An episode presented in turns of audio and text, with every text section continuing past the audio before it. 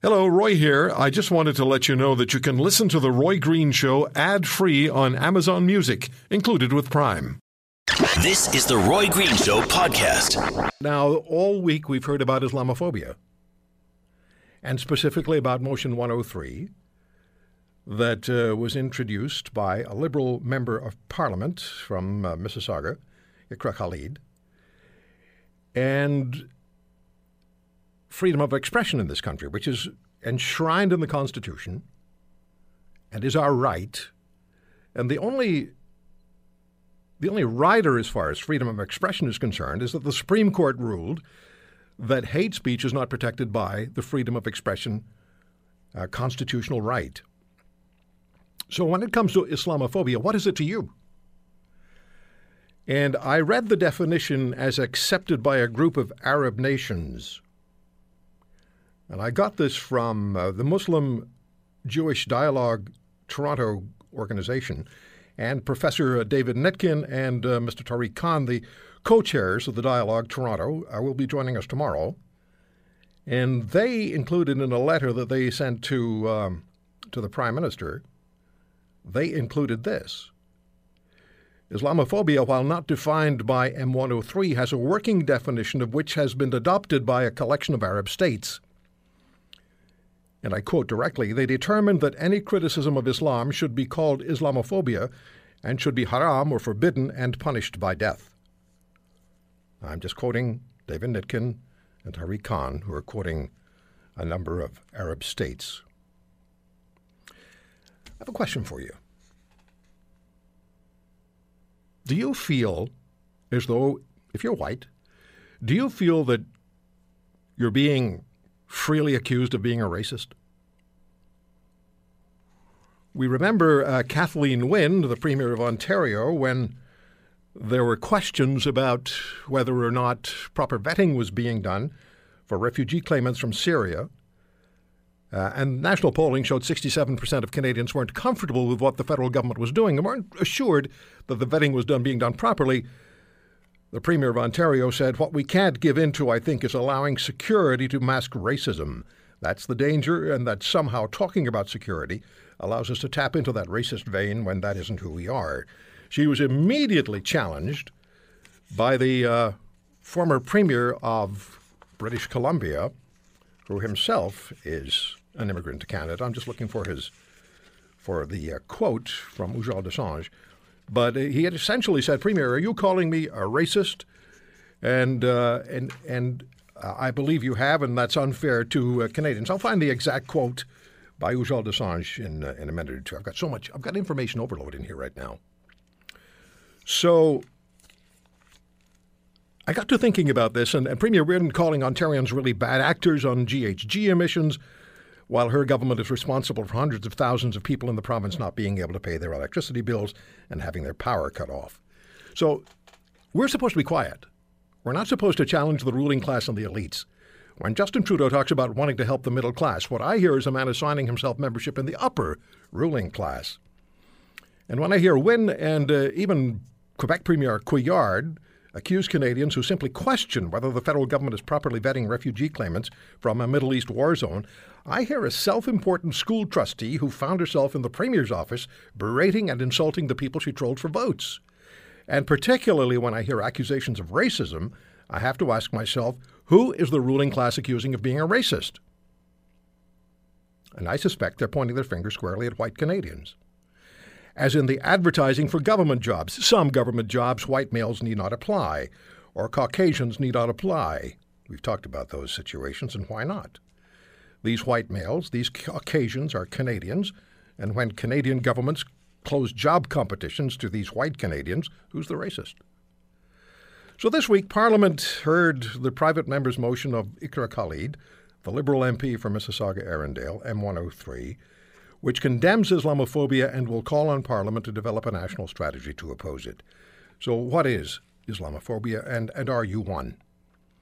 And again, quoting the uh, Muslim Jewish Dialogue Toronto, Professor David Nitkin and Mr. Tariq Khan, uh, they say that uh, a collection of Arab states have adopted this working definition of Islamophobia, they determined that any criticism of Islam should be called Islamophobia and should be forbidden and punished by death. No one's suggesting that Iqra Khan suggest- wants that to be M103, but it would have helped if she had provided a definition with her motion. The Liberals and the NDP support M103, and the Conservative Party offer an amended version which I read and which seemed to me to be twisted like a pretzel in its own political correctness. And if you're wondering if I'm stepping over any lines constitutionally or according to the Charter, no, I'm not, because freedom of expression is enshrined in our Constitution, with one exception. I pointed that out earlier. If anyone believes that I'm practicing hate speech here, then please buy a dictionary. And here's my question to you Are you a racist? Are you a xenophobe? Or are you tired of being labeled by politicians with an agenda? In the next 90 seconds, evaluate yourself, please, and your beliefs and feelings, and answer the question Are you a racist? Are you anti Muslim? Are you a white supremacist? Or are the politicians who accuse you of being racist, even if they do so slyly, are the politicians who accuse you of being racist if you question the vetting of refugee claimants from the Middle East? Are the politicians, in fact, the racists? Who's got the guts to take this one on? All right, Steve is in Toronto. Steve, are you a racist? Are you a xenophobe? Or are you being are, are you tired of being labeled by politicians with an agenda? Good afternoon, Roy. Yes, sir. Good afternoon um, to you. Uh, I guess in light of today's politically collect, uh, correct climate, I would probably be considered a racist. Why? Because I feel that there's a trend towards what I would call reverse racism, where the pendulum has swung so far to the left in protecting all rights of everybody but, say, a white Canadian. And we're being told that we have to go to extreme lengths to accommodate everybody. We can't say a bad thing about anybody. I think it's gotten almost to the point, and you wonder why there's a populist movement throughout Europe and, and the United States. This is what's happening.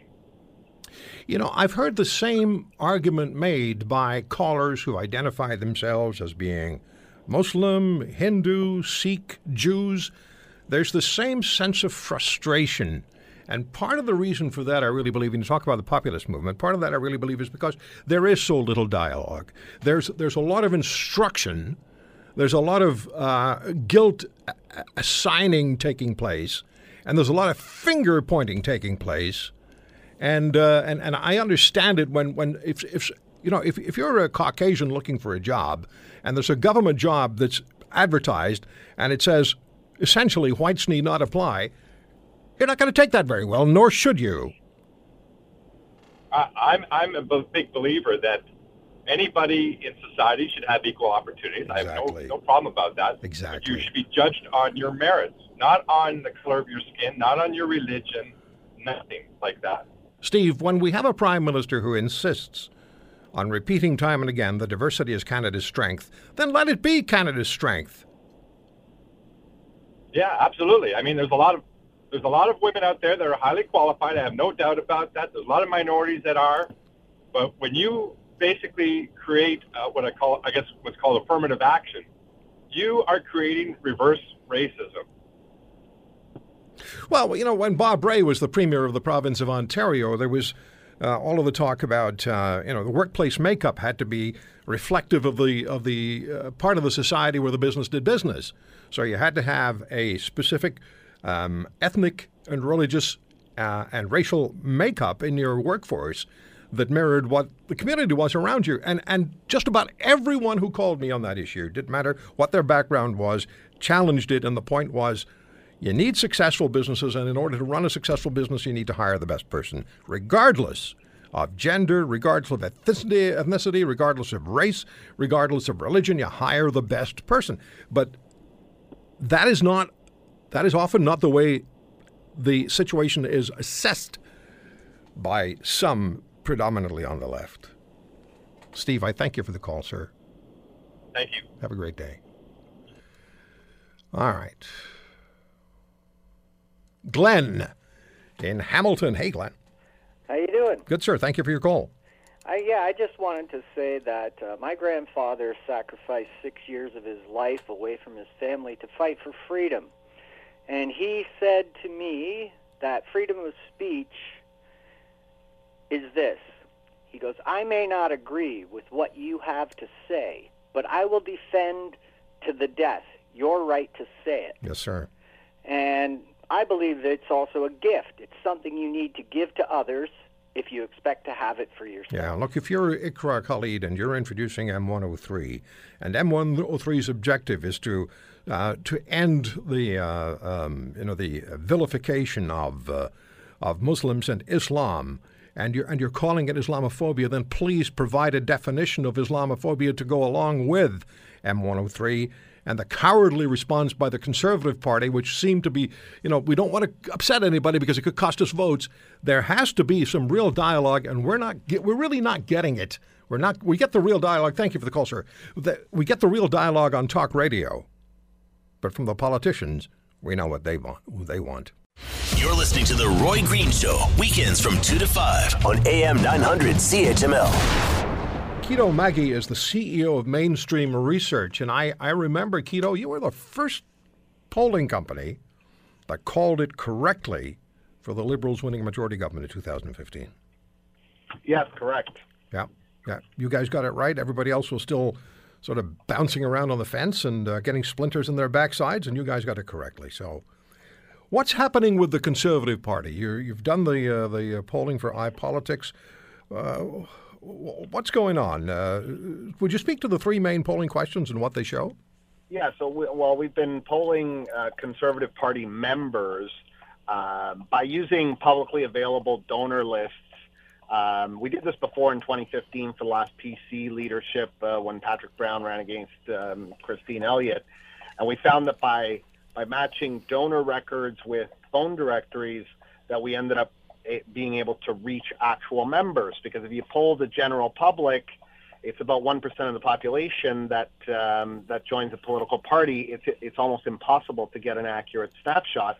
So we've been polling uh, uh, donors from across the country, and, and starting in January 5th, we've been asking people about who are they, who will they vote for, who are they least likely to support, uh, who's most likely to beat Justin Trudeau in, in the election in 2019. Um, so overall, going back to we started on January 5th, we've been we've been polling ever since, uh, pretty much every day. So on the overall, uh, um, Kevin O'Leary is leading. Um, you know, the, the, this last week we saw a big surge from from Kellie Leitch, which which is the uh, was the big uh, story on um, on on iPolitics this week, and and now uh, uh, on the least likely to vote for um, uh, Kevin O'Leary has now taken a lead over Kellie Leitch from the get go, from January 5th straight through to the first week of February. Kellie Leitch was leading that uh, that category from start to finish, uh, two to one, and now Kevin O'Leary, just in this last week, has now taken over the lead and the least likely to, to, to support for among Conservative Party members. So that's a pretty dramatic shift and, and could signal a real turning point in um, in this election. It really is looking more and more like a three-way race between you know Kevin O'Leary, a pretty strong and consistent number one, Maxime Bernier number two, Kellie Leitch uh, number three, but now in this last week, edging up in, into the second spot. We'll have to see if that holds for another week. What about uh, the numbers of people we've been hearing about people joining the Conservative Party just to derail Kellie Leitch or to derail Kevin O'Leary? I haven't heard a lot of talk about derailing Maxime Bernier. Are there enough people who are doing that that could uh, be sort of the uh, the joker in the deck? You know, I, I, we always hear about these things happening and, and the possibility the, the reality is is who's going to pay fifteen dollars and and and give their name, phone number, and email address to a political party, um, and, and and and go through all that hassle just to, to, to try to derail something. I, I yeah. really don't think it's possible. Yeah. At last count, you know, according to uh, sources, uh, the, the membership's at about ninety thousand total. Um, and you know, people are speculating that it'll reach about 150, somewhere between 150,000 and 200,000 members. So, um, our total sample going back to January 5th we now have uh, about 6,400 uh, members who've responded to our survey, and um, so we're getting a really, really good snapshot of what's going on. We'll be continue polling right up until May 26th. Results are available exclusively every week. It, it updates on on ipolitics.ca. I have about 20 seconds. Uh, it doesn't seem as though there's a particular boost from having been a senior cabinet minister for uh, for Stephen Harper. I mean, you had Kellie Leitch, she was a junior minister, and Maxime Bernier was a senior minister, but that was years ago. So no real bump for anybody who was a senior minister. No, I think actually, if anything, it looks like those who were uh, furthest away from Stephen Harper in the last election are the ones who are doing uh, the best in this leadership. I think, I think Canadians kind of tired of Stephen Harper um, in the lead up to the last election, and so people who have some distance from him um, is is who people are looking at, at least for now, on on who they want to be the next leader. Okay, uh, so if I want to bet my Trump dollar on uh, on somebody, should I bet it on Kevin O'Leary? Right now, I mean today. Uh, I don't know. Depends on the odds that you're getting. I guess uh, you know I, I'm not a betting man, but uh, I. Uh, you'd have to get pretty good odds uh, on on any of those Okay. top three. It's just too close right now. All right, Quito. When you call it, I'll bet. Thanks so much for the time. Thanks again, Roy. Always good talking to you. Quito Maggi from uh, Mainstream Research, Mainstreet Research. You're listening to The Roy Green Show, weekends from 2 to 5 on AM 900 CHML. And now the, uh, the folks on the left are rolling over laughing. But, uh, you know, you should grab those handrails, you know, the ones that uh, stop you from falling too hard and hurting yourself. Because while you're giggling, Rasmussen reports, Rasmussen polling in the United States, so national polling by Rasmussen, has found, let me read it to you 45% of Americans say the country is headed in the right direction. That compares to 30% a year ago. Gee, who was in who was in the White House then? Uh, 30% a year ago, and is higher than any week during Barack Obama's entire eight-year presidency. 45% of Americans, compared to 30% a year ago. And you know, when it comes to the news conference that uh, President Trump held a couple of days ago, he was toying with the media. Kind of like a lion toys with a giant ball of yarn. But they're so focused and so fixated on their frustration and anger with Trump, they can't see it. They can't see it. They ask questions they know Donald Trump is going to verbally eviscerate them with in his own way. And the giggling is actually done by the people who voted for Donald Trump. And if you look at this number from Rasmussen polling, 45%, let's think about it now. 45% of Americans believe the country is headed in the right direction, 30% a, a year ago, and that 45% is higher than any week when Barack Obama was in the White House over eight years. So, what that says,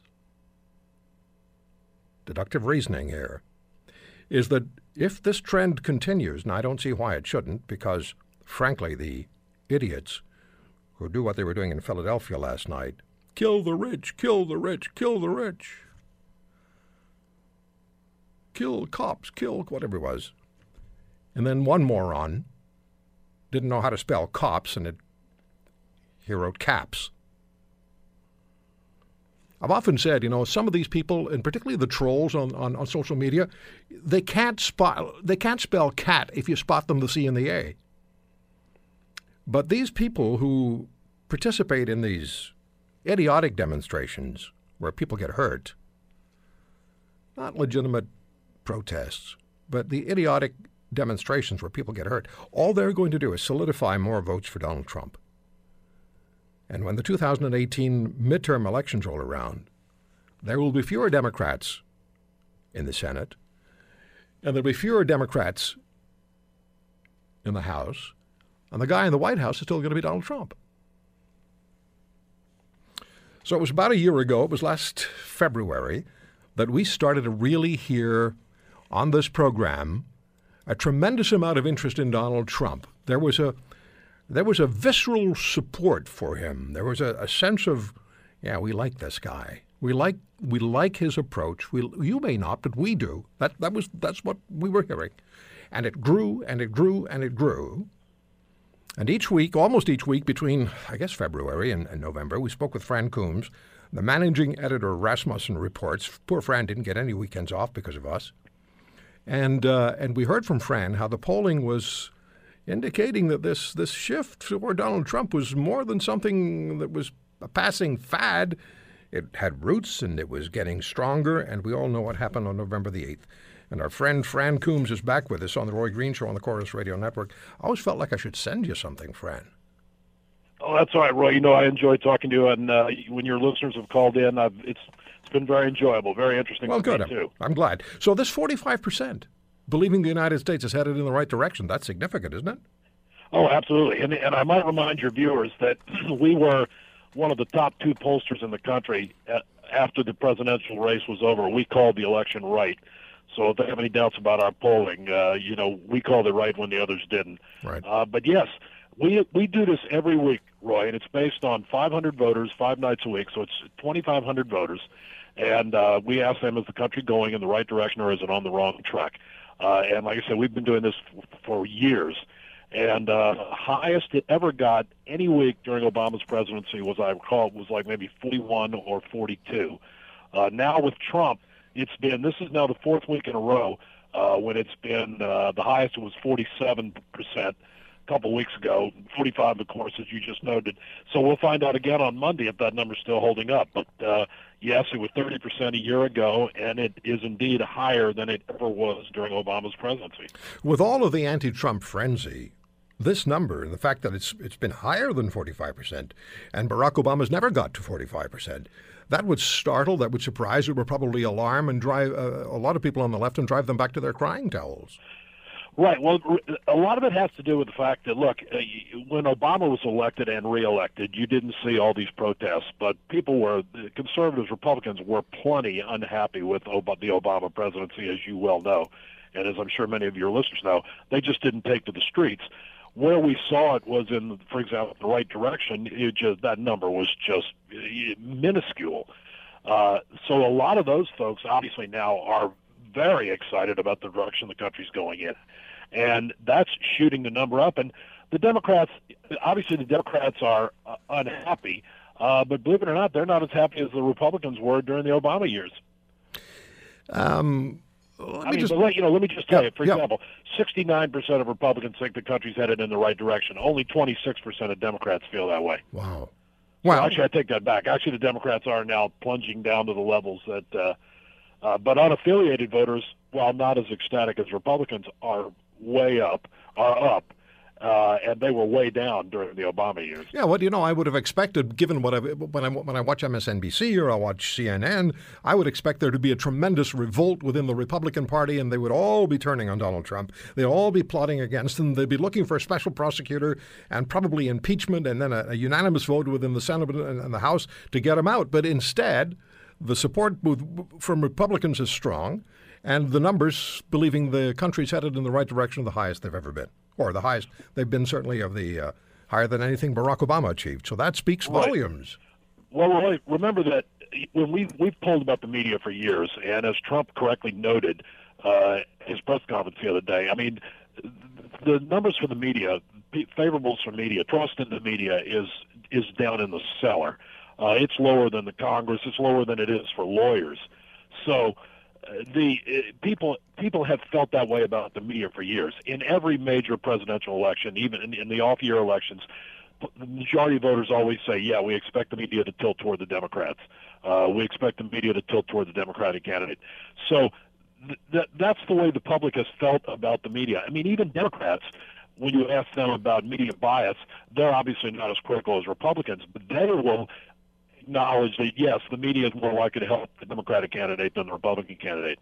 So these are folks that have very, very low uh, favorability ratings with the public in general. So is it any surprise when they come out now and they've made all these mistakes and they're so clearly hostile? uh, is is it any any surprise that they're not gaining any ground because people already don't trust them and don't like them? Exactly, and then you look at what happened uh, during the news conference this week. It, it really was so evident that the dislike for Donald Trump that the media have is so evident, it's so clear. So if you already don't trust them, this is only going to solidify that point of view. And then what I noticed, of course, and uh, this isn't just this year, we see it time and again. Media people, particularly in the United States, uh, Russ, although we're guilty of it in this country as well, they talk to each other. You turn on the TV, and there's a media person talking to another media person, right, right. trying to impress each other with how smart they are, and, and people on the, uh, who are watching saying, "Oh, shut up." Well, I mean, the, I was most amused by Chuck Todd of NBC. Oh, he's in a panic. After, saying after the uh, press conference that it was it was un-American. Yeah. Trump criticize the media, that it was unhealthy, it was un-American. Now, this is a guy that I would say Chuck Todd was probably the number one shill and apologist for Barack Obama for eight years running. No question. I mean, this guy this guy never asked an Obama administration official or President Obama a, a hostile or negative question in eight years, and yet, you know, but Trump, there isn't anything low enough that he can say about Trump. Uh, there's no, and and yet this is the guy that's going to come out and pontificate and go, oh, it's unhealthy to criticize the uh, the media. It's un-American to criticize the media. Your numbers this week will drive Chuck Todd into absolute panic. I hope so. No, no question. They will drive. No, and, guys, and, these guys are. Look, I've been. I was in the news business for a long, long time, as you know, Roy. Yeah. And these people are destroying my business. They're destroying the media. Right. You're right. It's it's, it's, You're right. it's terrible. You're right because they're harming everybody else. Right, but they're, they're dragging they're everybody else down to their level. Lower the standards. They're bringing everybody down. Yeah. Yeah, you know what's what I, what I find with Chuck Todd, and I don't want to be unnecessarily focusing on him, but why you know just for a moment, when he becomes panicked about how well Trump is doing or how well conservative values or thoughts or, or positions or ethics are doing, his head starts to he starts to revolve like a bobblehead doll. this little things I pick up, it's just his head starts to move in directions I didn't know the neck right. could support. Anyway. I just thought, I mean, what a whiner! What a whiner! I mean, I, you It know, is.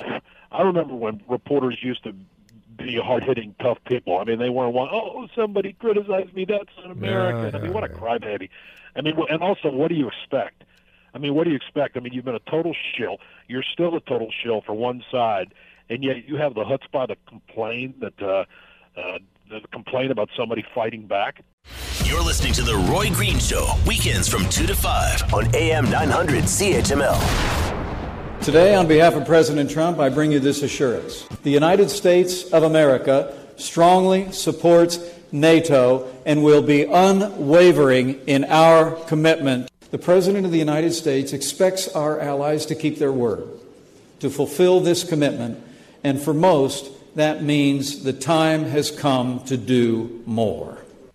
Well, the time has come to pay more. That's what uh, the Vice President of the United States is saying, and that's what the Secretary of Defense, uh, General Jim Mattis, told Canada and other NATO nations earlier in the week. And the Prime Minister has said, said in Germany, I read a little earlier today, he's being somewhat noncommittal about this, saying there are different ways that uh, countries contribute. And he also pointed out that Canada is restocking its military. I guess restocking is not the right word, it's not a shelf. Lieutenant Colonel Steve Day joins us on the Roy Green Show on the Corus Radio Network, the former commanding officer of Joint Task Force 2, Canada's National Counterterrorism Force. He's now president of Reticle, a premium niche security solutions company. Colonel Day, it's uh, always a privilege to speak with you. Thank you very much for taking the time. Roy, pleasure to be with you and your listeners again on this Saturday. What do you make of the Trump administration very clearly and very definitively pointing out, first of all, by the Secretary of Defense and now the Vice President, uh, both of them in Europe, making the case to European uh, NATO nations, I guess all NATO nations, you'd better pitch in, you'd better do what you said you would do. The agreement that we had in 2014, we want a percentage of your GDP delivered and, and contributed to NATO. What do you make of that? Well, Roy, it's a, it's something that uh, we we routinely hear and heard for many years from the uh, U.S. administration, in particular, because they carry a significant burden there for for propping up NATO. So it, it's not uh, it's nothing new. It's something we hear every couple of years. And the reality is, when you look at it from a Canadian perspective, Canada contributes approximately 6% to the NATO budget. So it's not insignificant. By far, it's not the lion's share, but it is a fairly significant piece uh, of, of money and commitment that, uh, that Canada is putting forth. What is the uh, commitment to NATO? What, what, what, is it, what does it accomplish? What are we talking about? we will count the number of planes and ships uh, that you have and the numbers of troops you can make available. Is it definitive? Is it, a, is it a, uh, an exercise in, in counting the, uh, the assets that the country has? Well, it's a, yes, it, it is. Obviously, there are some hard numbers in terms of how many ships, brigades, aircraft are you putting into uh, defending Europe, so to speak. Um, but as well, there are those intangible uh, asks. So when you look at Canada, and this is where uh, Chief of Defense Staff John Vance is, is particularly adroit and understands this. When you look at what Canada did in Afghanistan as compared to the rest of those NATO allies, we absolutely punched above our weight. We took a, a significantly higher disproportionate share of the casualties than a lot of our NATO allies. And uh, irrespective of the fact that they, you know, we may only be paying uh, 1% of GDP, Canada absolutely punches above its weight when it matters. And you don't have to look at the, uh, the Latvian deployment of a battle group. Canada's going to lead one of those four NATO battle groups. That's not to say we can't do more. We absolutely can do more. And in this country, we should be doing more, but we are still doing a rather significant uh, chunk of the task at hand. Colonel Day, I remember during the Afghanistan campaign speaking quite regularly on the program with Major General Lewis MacKenzie. And uh, General MacKenzie pointed out time and again that our NATO allies were particularly adroit at uh, keeping their troops in Kabul and keep them, keeping them relatively safe and well entertained, while our uh, Canadian forces and American forces, Australians and a few others, were up at the pointy end of the stick. And I would imagine uh, you were probably there with them. Absolutely, and, that, and, that's my point. Um, when you look at Afghanistan in particular, Canada and Kandahar and across uh, across Afghanistan, we punched well above our weight. We took on a very significant challenge in the south, which was Kandahar province. I would argue, outside of the American contribution, the only ones that even came close was the British contribution in Helmand. So this is where I, I come back to the CDS, Jonathan Vance, when he talks about, uh, you know, it's more than just money, it's more than just boots. It's actually who's willing to share the risk and share the burden. And Canada often does that. Let me go back to the maybe lack of contribution or lack of significant contribution from some NATO members in Afghanistan. Does this point to um, maybe a, a lesser relevance of some countries in participating in NATO? Are we better off? I, I don't know if this is the correct way to phrase it. Would we be better off without a few of them? Well, I would I would never want to say we would be better off without friends and allies, but without a doubt, some allies are difficult to work with. It's just the nature of coalition operations.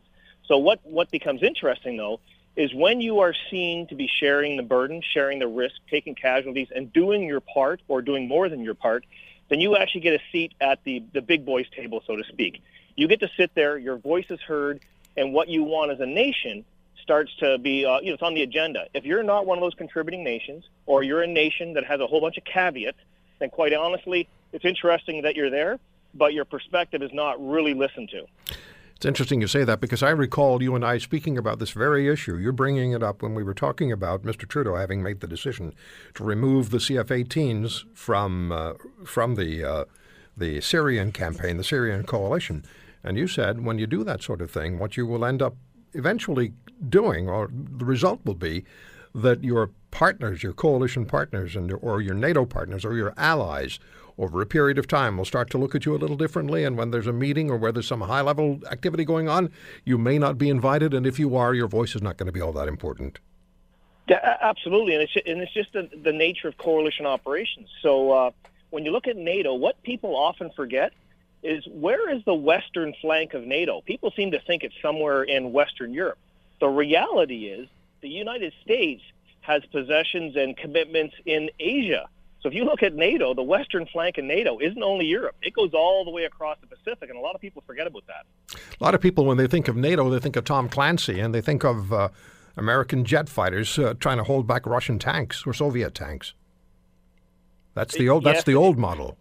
That, that is the old model, and when you when you look at what uh, you know Russia is doing these days, it is making NATO more relevant because NATO arguably lost a little bit of its in the re- relevancy in the current 21st century uh, security uh, paradigm that we're living in.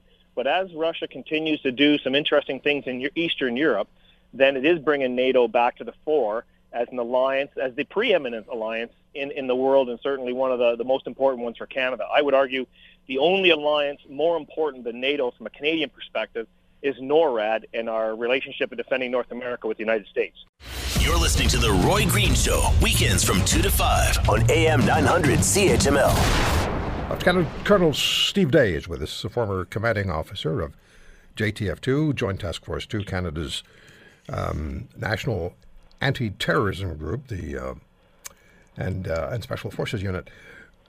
Colonel Day, we've talked about the issue of of, uh, of ISIS, and we've talked about the role that could be played by special forces um, from from allied countries, NATO countries, the coalition countries, and allowing special forces groups, small groups, to go and do what they do best, and that is to disrupt and cause problems and and and and, and bring the uh, fight to to ISIS. But now we have uh, Mosul is under significant attack. That's going to fall. The prediction is, you would know far better than I, but the prediction I've read is that Raqqa is going to fall maybe before the end of the year and that leaves ISIS with no caliphate, no um, no no capital city, but still with a, a, lot of followers and, and with a tremendous amount of anger and frustration, and likely a call for increased terrorism. How do you see that all developing? Well, well, you're right, Roy. As Mosul will undoubtedly be retaken, Raqqa and the rest of the uh, the terrain in and around northern Syria, northern Iraq. Um, it's a challenge with Daesh, ISIL, ISIS, whatever you want to call it, is that it's an ideology. And so this ideology is just going to morph again. It'll turn into something new. It may find a new home somewhere else. But if we don't get serious about dealing with the long-term um, root drivers of this, it will just pop up somewhere else. So although we're going to win, there's no doubt in my mind we're going to win militarily on the ground because it's just the nature of uh, 21st century Western firepower, Western military uh, knowledge and, and uh, finesse and expertise. But to solve this problem, we got to solve some of these root causes across the Middle East, North Africa, and help these disenfranchised people and, and sort out the governance problem. So it's going to fall, absolutely. What are we going to do behind it? Otherwise, we'll just keep playing whack-a-mole around the world.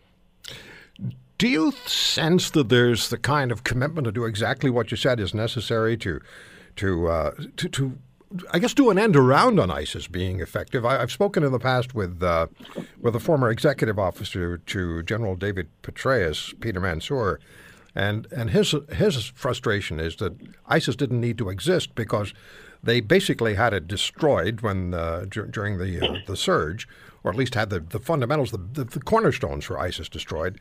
Now they, of course, they they surfaced and became what they became. Uh, is there the kind of political will to do what you know needs to be done? Well, it's it's a question of two things: is there the political will, and is there actually the knowledge at the political level to understand what needs to be done? And when we look across our Western liberal democracies, and whether it be Mr. Trump or Mr. Trudeau or a lot of these political leaders, they don't necessarily have the first idea about national security concerns or national security events. And so if you try to fix things in four-year chunks, you can't possibly resolve a generational type problem. So it's, it, it is a question of political will, but it's also a question of having some uh, maybe foresight and knowledge in the West about how this is critical to our our way of life. Is that like let, let's get in front of this thing and then come together, get rid of the bipartisan or become bipartisan on the issue and resolve it. And the partisan politics is what's hurting us in the long term on these issues. Colonel Day, it's, it's frightening to hear you say this because if we look at what's already happened as far as terrorist attacks are concerned and the lives they've claimed, and I know that, uh, you know, we hear the conventional wisdom that it's highly unlikely that you're going to find yourself as a victim of a terrorist attack, but, but it's still, it is, it's, it's emotionally and psychologically challenging for people when these events take place. It's frustrating to hear and it's concerning to hear that our politicians may not have the they don't know the first thing and they're not bothering to find out what needs to be done, or potentially that's the situation. That just opens the door for more trouble. It, it does, and it also is a question of competing priorities. So in any in any country, you've only got so many resources, and so much attention attention to devote to any given issue, and terrorism although not an existential threat, you're right. It, it causes concern in individual Canadians, individual Westerners. Um, and going back to our, our topic off the top, if we want to talk about existential threats, we got an existential threat problem from either Russia, China, or North Korea. And if we've got leaders that can't wrap their mind around why we need to invest in defense, then not only can we not resolve the small problems like terrorism, there's no chance of resolving the big problems like a nuclear-armed North Korea with another leader that's uh, maybe not as um, stable as one would hope. Yeah, and, and China putting a nuclear sub into the ocean one a month. They're not doing that to take tourists out for a ride. Absolutely. When you look at the aircraft carriers they're building, China is flexing its muscles without a doubt in the South China Sea, building building islands or aircraft carriers out of sand, if you will. And it, these are challenging PhD level national security issues. And if we wait too long, there will be an irreversible momentum where we won't have an option. Right now, we have options because specifically the United States is unequaled in global military power and force projection. But again, when you've got potentially some leaders that don't really understand the nuances of geopolitics, you can start walking yourself down some, some dead end streets. Yeah. Colonel Day, there's a story that's been bothering a lot of people, and uh, that is that Canadian Forces um, members who find themselves, uh, again, on the pointy end of the stick, they find themselves deployed to, uh, to perform their duties, their sworn duties, in some of the most dangerous parts of the world, defined as the most dangerous parts of the world. And, and these members of our forces had a tax deduction, income tax deduction allowed allowed them for, for doing these terribly hazardous uh, this terribly hazardous work. That income tax deduction has been clawed back as some of these some of these places are no longer or no longer defined as being um, extremely dangerous, like parts of Iraq, and I can't understand that thinking. And and I I'm very concerned for for the morale and the impact this has on uh, on uh, on our soldiers, on our men and women of the military. What do you say? Well, no, you're you're right. This is certainly a morale issue, and, and they the hazard and hardship risk allowance, which is what we're talking about. There's a whole series of calculations about how you come up with whether an area is designated a special duty area, what the hardship and hazard and risk allowance should be for that area. And at the end of the day, if we look at our allies again, the United States in particular, when they send a service person out of out of the United States, um, it's tax free. And why in this country we are so utterly tactical and small-minded in our thinking about these servicemen and servicewomen is, is beyond me. It goes back to an under-resourced national security, national defense architecture.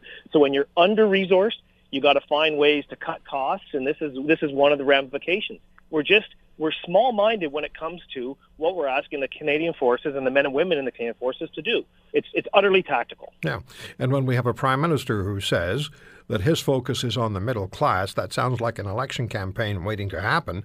Well, forget about that and start concentrating on the men and the women and and. Uh, and, and, and the armed forces and, and what their needs are, and provide them with some at least some some financial cover for the for the risks they take for this country for all of us. Uh, absolutely. And, and this is where I come back to some of the senior bureaucracy that live in the Ottawa bubble.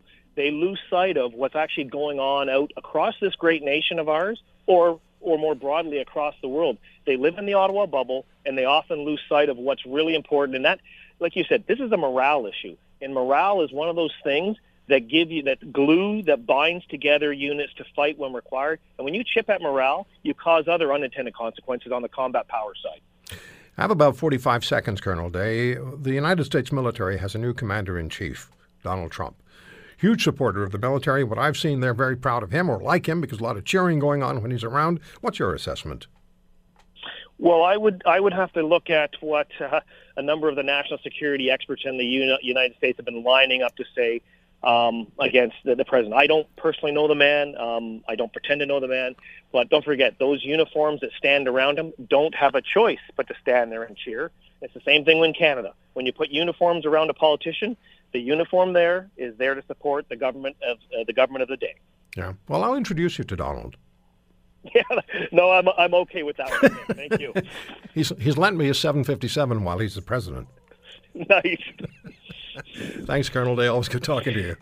Have a, have a great weekend, Roy, and the best of your listeners. Thank you. You're listening to The Roy Green Show, weekends from 2 to 5 on AM 900 CHML. I want to see an honest press. When I started off today by saying that it's so important to the public to get an honest press. The press, the public doesn't believe you people anymore. Now, maybe I had something to do with that. I don't know. So there he is, President of the United States, uh, from his news conference on uh, Thursday. And there is also, it's just been released, is the Trump Pence Make uh, America Great Again Committee 2016. Uh, that's their logo from 2016. And then there is the Mainstream Media Accountability Survey, which has just been released on Twitter. And uh, it's perfect timing because uh, Lisa, who does a marvelous job piloting the 747 while we're on the air, just was kind enough to bring in the, uh, the questions from the Mainstream Media Accountability Survey. And before I spring them on the beauties, let me say hello to most powerful woman in Canada, Catherine Swift at workingcanadians.ca. How's the dog? Hi, going Hi. well. How's the pooch? Pooch is hopefully under control. She's getting incrementally better. I'm doing serious training. This afternoon, I also have my granddaughter, so there could be all manner of noises coming. All right. Anyway, I hope not. My my son and his friend are looking after her right now. So Ritalin for both of them. yeah, we're drugging everybody. What can I say? Michelle Simson, at Michelle Simson on Twitter, former Liberal Member of Parliament, Scarborough West, and former seatmate to Prime Minister Justin Trudeau. And I find myself, Michelle, periodically have to, having to explain what seatmate to Prime Minister Justin Trudeau means. Well, it it's like an old schoolhouse, and we shared a desk. He wore the short pants, and uh, Just wa- uh, people just watch Question Period once, and you'll understand. yes, yes. Those funny little seats they have in the House of Commons. Oh, I know. They're just like the old-fashioned desks. Exactly. You know. Yeah. Now, how does it how does it feel? How do people react the first day they walk in, and they they actually sit in those desks? Is there a sense of overwhelming importance? Is it intimidating? I guess different people would re- respond differently to the first time they actually go to their go to your desk. Well, in my case, there was a, a certain degree of awe. You know, like this is the office. Like I just arrived at the office Right. for my first day. Then when I checked to see who my seatmate was, it was like, oh, crud. I really wanted to soak it in and keep a low profile. well, I, you know, instead of, and I thought every eye in the gallery will be on the lookout for uh, Justin, and I'm sitting right beside him. So so and how did that work out on the first day? Well, that was that was kind of intimidating until I got to know him better. Right. You know, it was uh, an intimidating place to be. But no, I, for me, there was a sense of awe and a sense of being able to do something that very few Canadians would ever experience. Did was there a sense from? I know I'm drifting off what we said we talk about, but was there a sense right away from Justin Trudeau that he had his eyes on the bigger prize? Michael Ignatieff was the leader of the party at the time, but Justin Trudeau clearly was the uh, the dauphin in the wings. Not not initially because we just uh, had a leader. We're off a leadership where we had elected Stéphane Dion. That, how did that work out for you? Yeah, yeah. How did that work out for you? And then we were back into it with, you know, a tussle between Bob Rae, Michael Ignatieff, you know, and uh, my sense wasn't, but once Michael went down, then you could see it emerge. They saw him as the White Knight. Yeah. Well, and here we are today with um, with Mr. Trudeau as the Prime Minister and the foil for this program. Well, I mean, if if he if he leaves, I'll have to start working for a living. hey, did you guys know, uh, guys? Did you guys know about the uh, mainstream media accountability survey by the Trump Pence team? No, actually, I didn't. No, I didn't hear about it. No, it- I just found about found out about it about an hour ago, and it was on uh, it was on Twitter, and uh, Lisa pointed out printed out some of the all of the questions. There's 25 of them, and uh, if you want to check it out, it's gop.com slash mainstream Oh God, it goes on forever. M- hyphen media. Just go to GOP.com. Just Google it. You can and find, it, I'm yeah. sure. Yeah. No, you don't know that. Don't send people on a wild goose chase. Then they'll get after me. they'll get after me. So here's question number 10. Do you believe that the media unfairly reported on President Trump's executive order temporarily restricting people entering our country from nations compromised by radical Islamic terrorism? Yes, no, no opinion, other, please specify. That's number 10. I just chose it at random.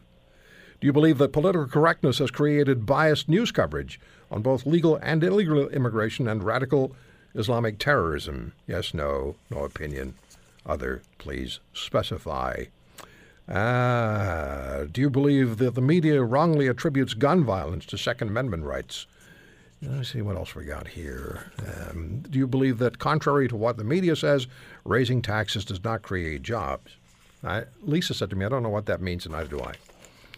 Uh, do you think the media have been too far too quick to spread false stories about our movement? Uh, yes, no, no opinion. Other, please specify. I find that interesting about our movement. It is, isn't it? It really is a movement. Yeah. It really is. It's not. It's not the same old, same old. And so, what do you make of that? Are you guys going to jump on it? Well, a couple of those questions, as somebody who used to write surveys all the time and be very careful about them being biased, a couple of those were leading questions, just to be You know, think? to be fair about it. But but I'd but I'd still be interested in seeing the results because again, in my long period as head of you know Canadian Federation of Independent Business and dealt with the media very very regularly for you know every day, usually several times.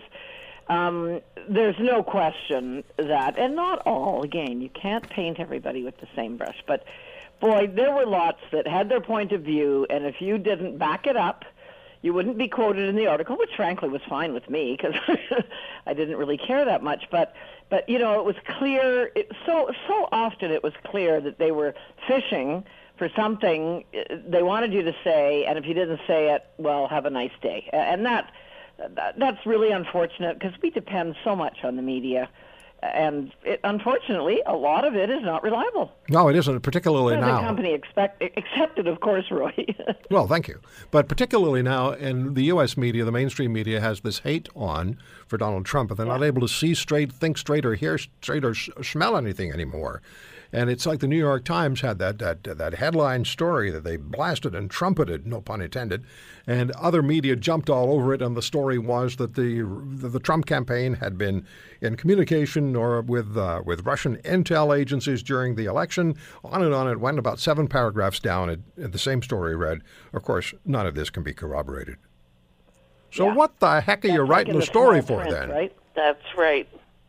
If you can't corroborate it, it's not a story. It's a hit piece. They're just they're just playing into Trump's hands. They are.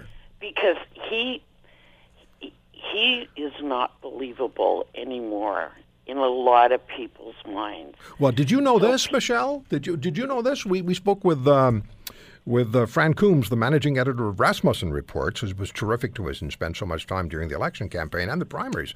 With us, Rasmussen just polled last week, and they have 45 percent of Americans saying that they have faith and confidence in the future of the United States.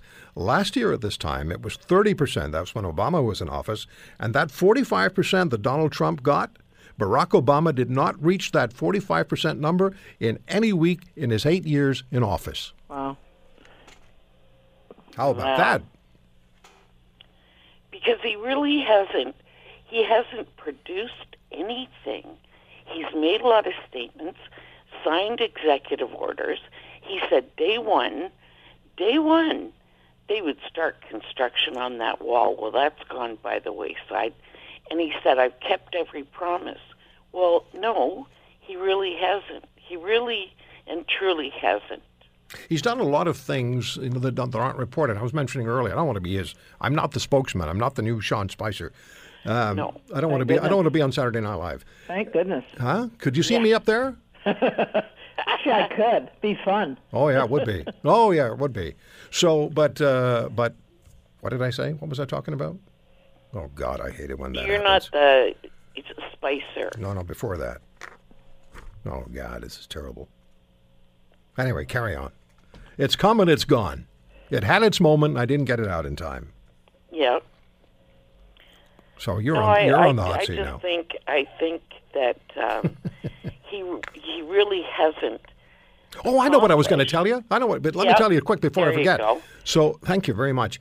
There was a. It wasn't reported on, but as the media was just dissecting the news conference uh, and they were going bonkers over it, I switched to another channel. I forget which one it was. I don't think it has call letters. And there was uh, there were a group of West Virginia miners in their blue coveralls with their helmets on and their their lights. And uh, standing beside them was West Virginia Democratic Senator Joe Manchin, and someone else was there. And Trump had just signed the paper. The president just signed the papers to reactivate the um, the, the coal, you know, the mining. And these miners walked over and they hugged him and they thanked him. And Joe Manchin, the Democratic senator from West Virginia, said, "God bless you, Mr. President." And as they were about to leave, Trump said, President said, No, no, no, no, hold on, guys. You're not leaving that fast. I want each of you to the miners to come to the Oval Office. We're going to take pictures together. And I thought that's the kind of move that his media opponents will never show, and that's the kind of move that people expect and and and, and would say, that's the Donald Trump I voted for. Well, I did see on Twitter. I saw your tweet on that earlier today, Roy. Um, there was also though uh, um, something on Twitter I saw today of him on the White House lawn with a couple of his grandchildren, and people were marveling that that was even reported because it was a very you know nice picture. Yeah, You know, yeah. Trump with his grandchildren walking across the lawn, holding hands, et cetera, et cetera. Don't you get the feeling, though, Michelle, you would know about the frustration that's involved in when you have antagonistic relationships between media and government? At some point, I mean, they've just started out, they've got four years to coexist.